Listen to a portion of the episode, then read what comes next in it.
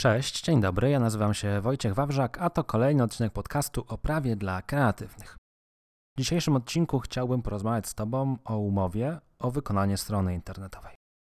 Umowa o wykonanie strony internetowej to można powiedzieć w uproszczeniu taki specyficzny rodzaj umowy o dzieło. No bo nie ulega wątpliwości, że strona internetowa jako taka może być właśnie tym dziełem, o którym mowa w kodeksie cywilnym, i taka współpraca w zakresie zamówienia wykonania strony internetowej może być zrealizowana w ramach umowy o dzieło. Niemniej jednak w takiej umowie o stworzenie strony internetowej warto zwrócić uwagę na kilka ważnych kwestii, na kilka ważnych szczegółów. Warto doprecyzować pewne zagadnienia, żeby uniknąć w przyszłości nieporozumień i problemów. No i właśnie o tych ważnych kwestiach opowiem Ci w dzisiejszym odcinku.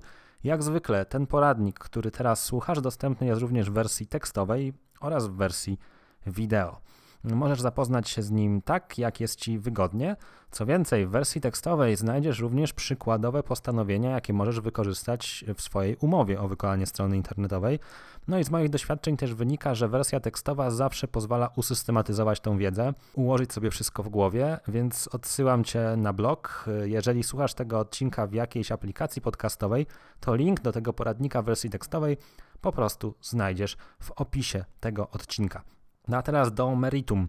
Przejdźmy do tych kwestii, o których zobowiązałem i obiecałem, że Ci opowiem, czyli o tym, na co warto zwrócić uwagę w umowie o wykonanie strony internetowej.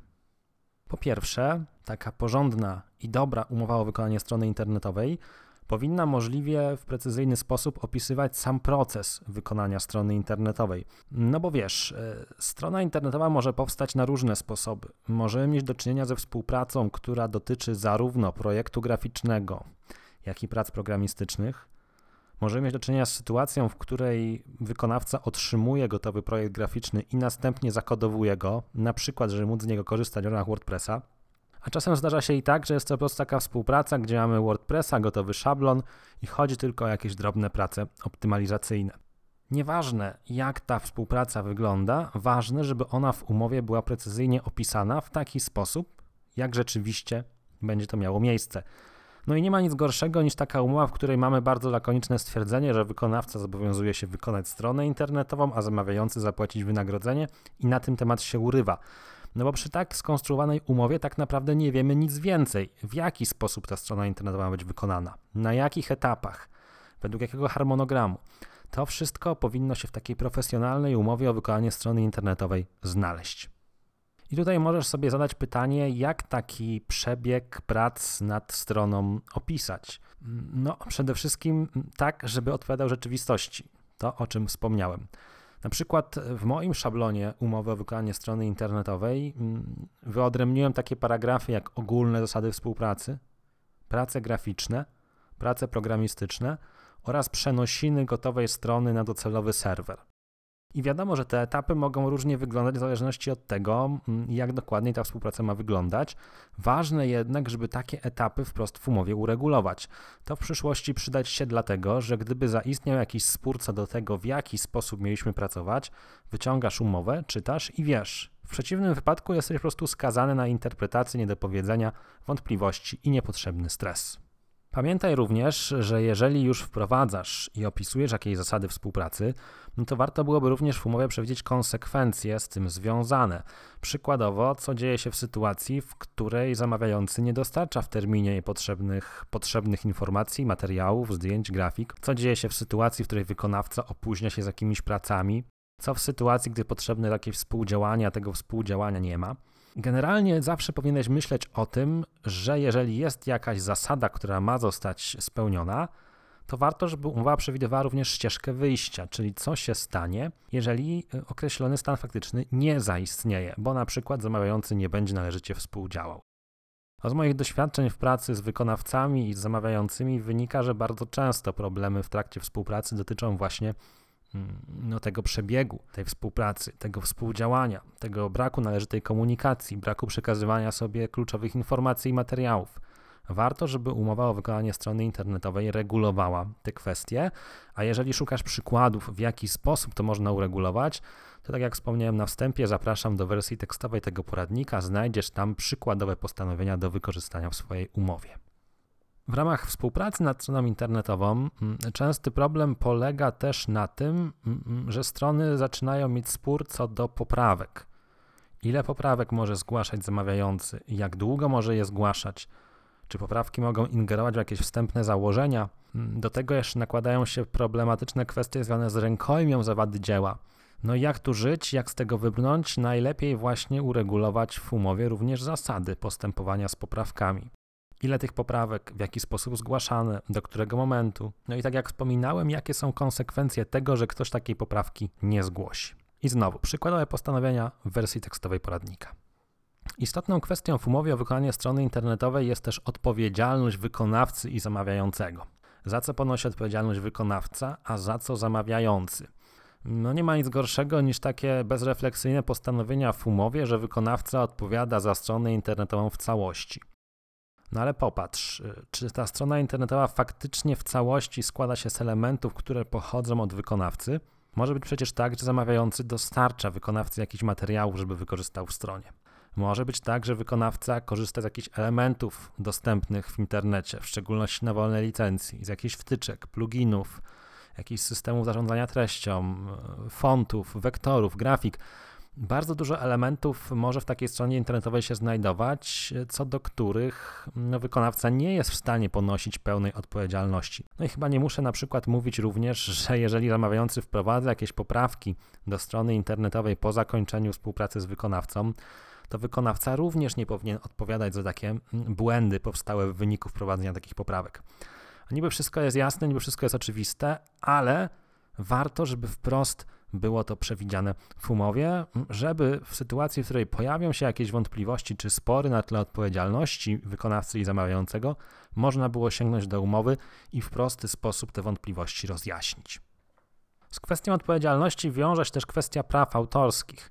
Bardzo często widzę umowy dotyczące stron internetowych, w których mamy takie bezrefleksyjne postanowienie, że wykonawca przenosi autorskie prawa majątkowe do strony na zamawiającego. No i super, no i fajnie, wiadomo, że potrzebne takie postanowienie jest, tylko znowu, co w sytuacji, w której wykonawca pewnych praw nie ma?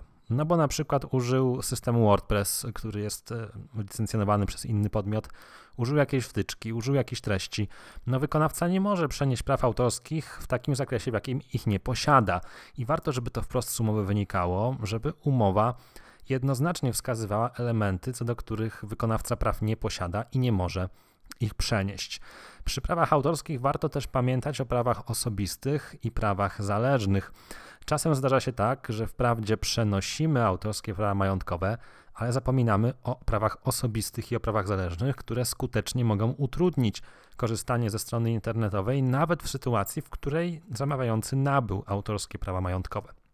Opowiadałem o takiej sytuacji w jednym z innych odcinków podcastu, więc dzisiaj nie będę się powtarzał. Dzisiaj tylko nakierowuję Twoją uwagę na to, żeby pamiętać, że prawa majątkowe to nie wszystko, że w takiej umowie o wykonanie strony internetowej trzeba również zmierzyć się z prawami osobistymi i prawami zależnymi. No i jeszcze będąc przy prawach autorskich, też nie zapominajmy o portfolio wykonawcy. Najczęściej jest tak, że wykonawca jest zainteresowany tym, żeby w takim portfolio pokazać projekt strony internetowej, żeby móc się pochwalić współpracą z zamawiającym, może nawet pokazać logotyp zamawiającego mm, pośród logotypów swoich klientów żeby przeprowadzić jakieś case study w social media na temat wykonywania tej strony internetowej.